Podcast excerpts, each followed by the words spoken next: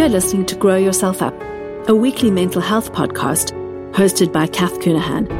I'm a psychotherapist, writer, and speaker working in private practice in London. I specialize in the impact of our own childhood on our parenting and how we can heal and integrate our childhood trauma, wounding, and stress so that we can inhabit our full adult selves. Join us each week as we talk about all things growing ourselves up, how we can tend to ourselves in our parenting, generational healing, and overcoming the impacts of childhood trauma. Together, we will become more self compassionate, connected, authentic, resilient, and heart centered so we can live our own full and beautiful lives. As a listener of this podcast, you're welcome to come over and join the Facebook group. So search on Facebook for Grow Yourself Up. It's a private Facebook group of all the listeners. And did you know there are journal prompts that go along with every episode? So sign up for the journal prompts on cathcounihan.com or go to my Instagram, Cath Counihan, and sign up at the link in the bio there. And you will get my newsletter, Nurture, Heal, Grow, which contains all the journal prompts. Looking forward to seeing you in the Facebook group. The podcast is produced each week by the wonderful Audio Cafe. Thanks for being here.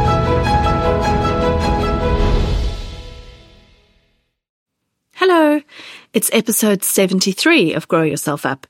And in today's episode, I'm going to talk a bit about last week's episode. So we've been covering um, attachment theory, well, more like applied attachment. So kind of talking about how it actually um, turns up in life and how we may behave if we're insecurely attached and what secure attachment looks like. And in last week's episode, um, I spoke to Jody Paluski. We talked about her motherhood journey, um, her postpartum time, and how she grows herself up in motherhood. And I had um, a kind of I was really tracking myself as I recorded the episode, and uh, noticing what came up for me. And I I know that often we experience similar things because I know that the things that I feel are not alone in the things that I feel. And so I wanted to share a bit about um, what I what I noticed in case you had a similar reaction, and I wanted, uh, most importantly, to share hope because I think that the message um, from that episode was there is so much hope, but I want to give you a little bit of background context, which is going to really help you with seeing that and um, really kind of being able to notice what a difference you're making now. So uh, even during the course of recording that episode, I talked to Jody as we were going along and I was like, wow, I'm noticing there's no shame.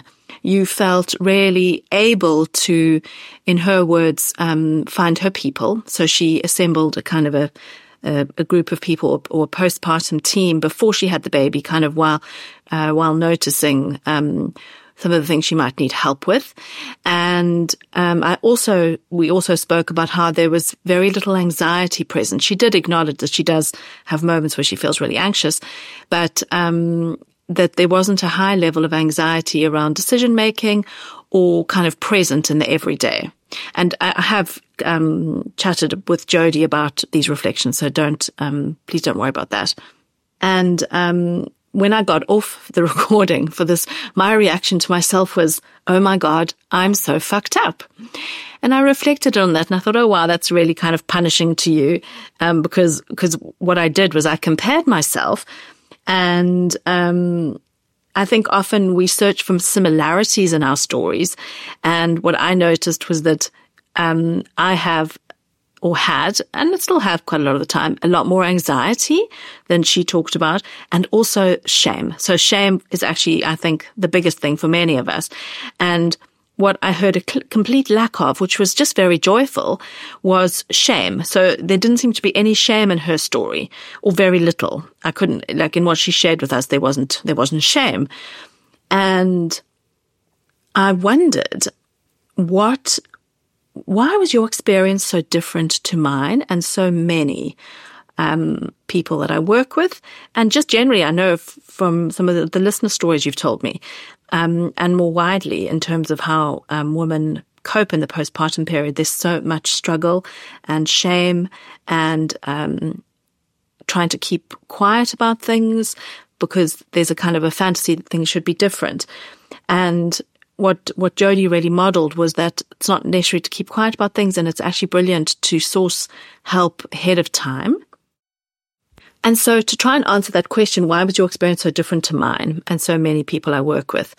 Um, I'm going to share a bit about her history and about a little bit about my history. You know some of my history from what I've shared, but um, the key kind of thing that I noticed was that there was a secure attachment with her parents and she felt very, very supported by them.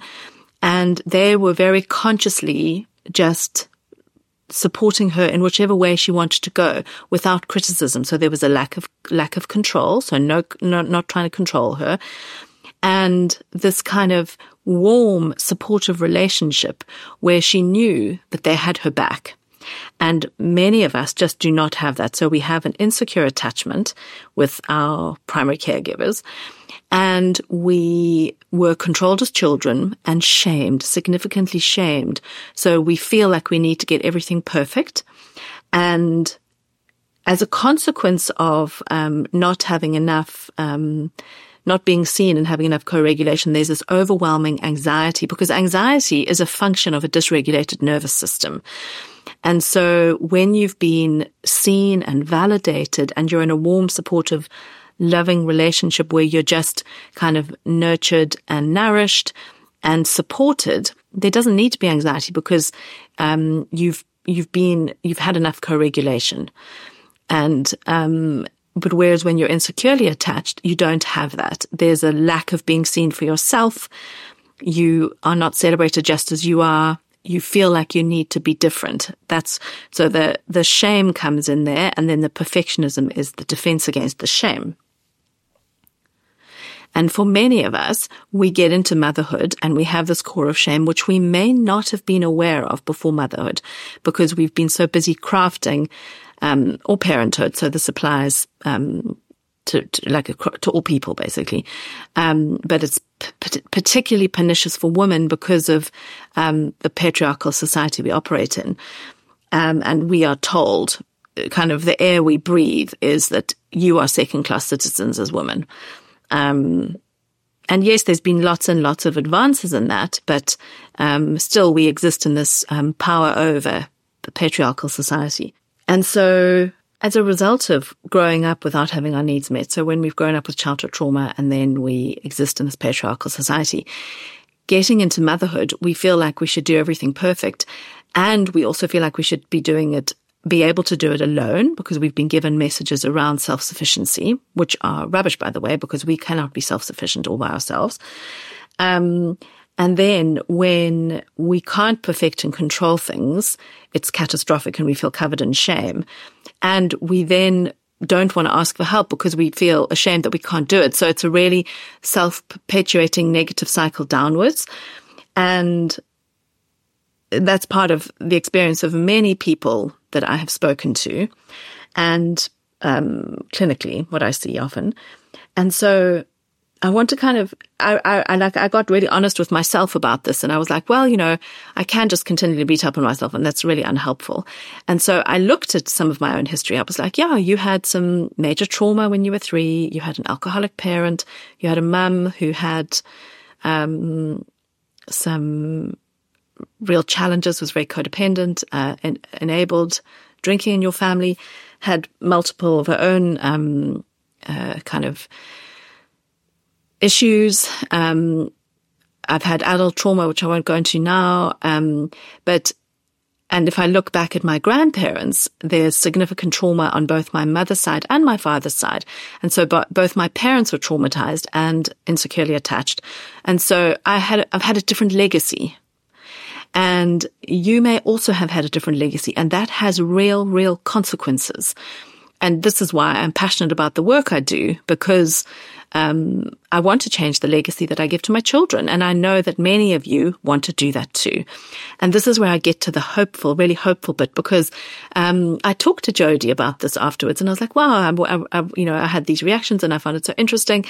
And um, tell me about um, so she, she she very graciously shared some of her history. So you heard in the episode about her grandmother who went to go and plow the fields and um, uh, sort of helped the dad see the huge amount of labor she was doing around running the house and raising the children. And that kind of embedded a new level of respect in that relationship. And that's from her dad's side. So that was her dad's parents. And then Jody shared with me um, about her mother's side, and her mother was the child, or is the child of an alcoholic, um, whose mother um, wasn't very kind of engaged in dealing with the with the dad, and so um, Jody's mum did a lot of that kind of um, engaging with the dad. So you can really see that there's cycle breakers on both sides. So um, the way I understood that was that my children will be like Jody because I am my parent. My father was an alcoholic, and Jody's grandfather was an alcoholic and um, she she can see, she said I could share that. Um, and so look at how much shift there's been in the generations from there that gave me so much hope. It felt like giving in real time evidence that things do change, that we can create secure attachments. We are not talking here about perfection. So secure attachment is not about perfection. It's about letting people be who they are. It's about, um, so i.e. letting our children be who they are, not trying to control them, celebrating who they are, taking joy in who they are, showing that um, you know, when you mirror them, showing how delighted you are that you are their parent. And this doesn't happen all the time, obviously, because um, we are not perfect and we we have periods of, you know, um, being less, more or less available and have more or less capacity. But um, I was really struck by how, wow, listening to her describe in the present moment how her parents still are really available to her. She can talk to them um, when they, um, when she has any issues and how they support her in her decisions. And yes, she acknowledged that there's sometimes when they try and give her tips about how to parent her children and there's some inter- intergenerational differences, as they will always be. But the overriding, um, like as they will always be in families, I mean, because we all have um, slightly different family cultures. We all think slightly different things are important. Sometimes we think massively different things are important. But the overall message was around how secure attachment, um, how her parents created a secure attachment with her and how that's benefited her um, in in life and how that's played out differently in her motherhood. And I really found um, it's so hopeful and positive. It gave me such a um, like a boost in terms of thinking, wow, this is really this really does. I mean, I know this makes a difference, but it's really nice to to have that kind of generational tracing and um, to see how that's how that's impacted her. So you, you might have had a totally different reaction to me, but what I want to highlight is that if you are ever comparing yourself to someone, um, you know, comparison, there's all these things about that say that comparison is the thief of joy and, um, something from 12 step, which is compare and despair.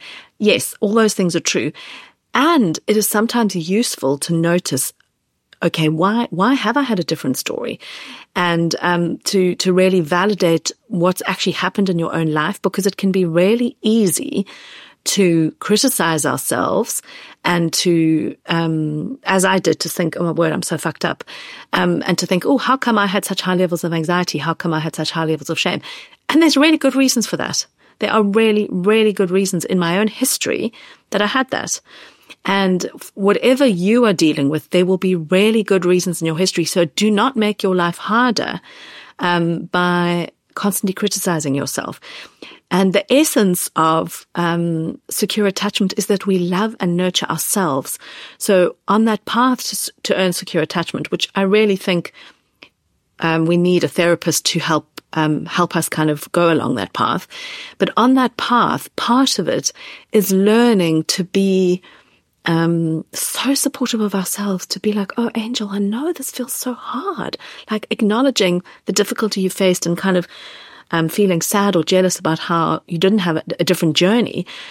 And I'm here for you now. And let's kind of look at, um, let's look at why this is. And so to kind of look at your, your own past and to own your story and to, to kind of love your story like you are, your story is, is, has created you and you have the power to shift that going forward. But the portal for that is, is endlessly turning up for yourself, soothing yourself, nurturing yourself, being there for yourself, um, talking lovingly to yourself about what's, you know, what your pain is. Like that, the reparenting is being there for ourselves, um, acknowledging. And so it can be really helpful to actually look at if you know someone else's story, not to just beat yourself up with the outside of it, but to kind of go, yeah, I had a different experience. I didn't have parents who endlessly supported me. I didn't have, um, um, you know, I was parentified. I had to um, do a lot of tasks in my childhood which I was not able to do or cut out for because I was a child. Um, and, um, you know, to really notice what's happened to you. And a lot of it, um, some of you may not have anything that you can really remember, but a core experience for many of us is this um, emotional neglect where we are just never given access to our feelings, like our feeling world or the, our emotional landscape. And that leaves a huge, um, kind of deficit. All of that which was not done for us is huge because we, we learn somehow that there's something wrong, wrong with us from a very young age. And so that, um, that leads to, um, to, um, insecure attachment, which will leave you again with this place of, um, uh, shame and anxiety because we think we think that there's something wrong with our humanness when that's been our experience. And really, you know, as humans, we are much more complex and layered and messy than we're ever really kind of taught. I want to suggest. So, um, yeah, I really want you to honor yourself, honor your story, hear how much hope there is in shifting intergenerational trauma and um, and in tending to your your children differently to how you attended, and that this stuff really does make a difference and get to know some of your own family history so that you can understand the legacy that you've got coming to you so you can be gentle with yourself. Okay, I'm sending you lots of love.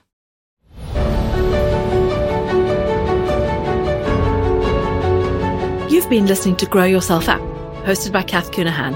We'll be back next week with a new episode supporting you to better understand and tend to yourself for more heart centered, connected, authentic, and resilient living.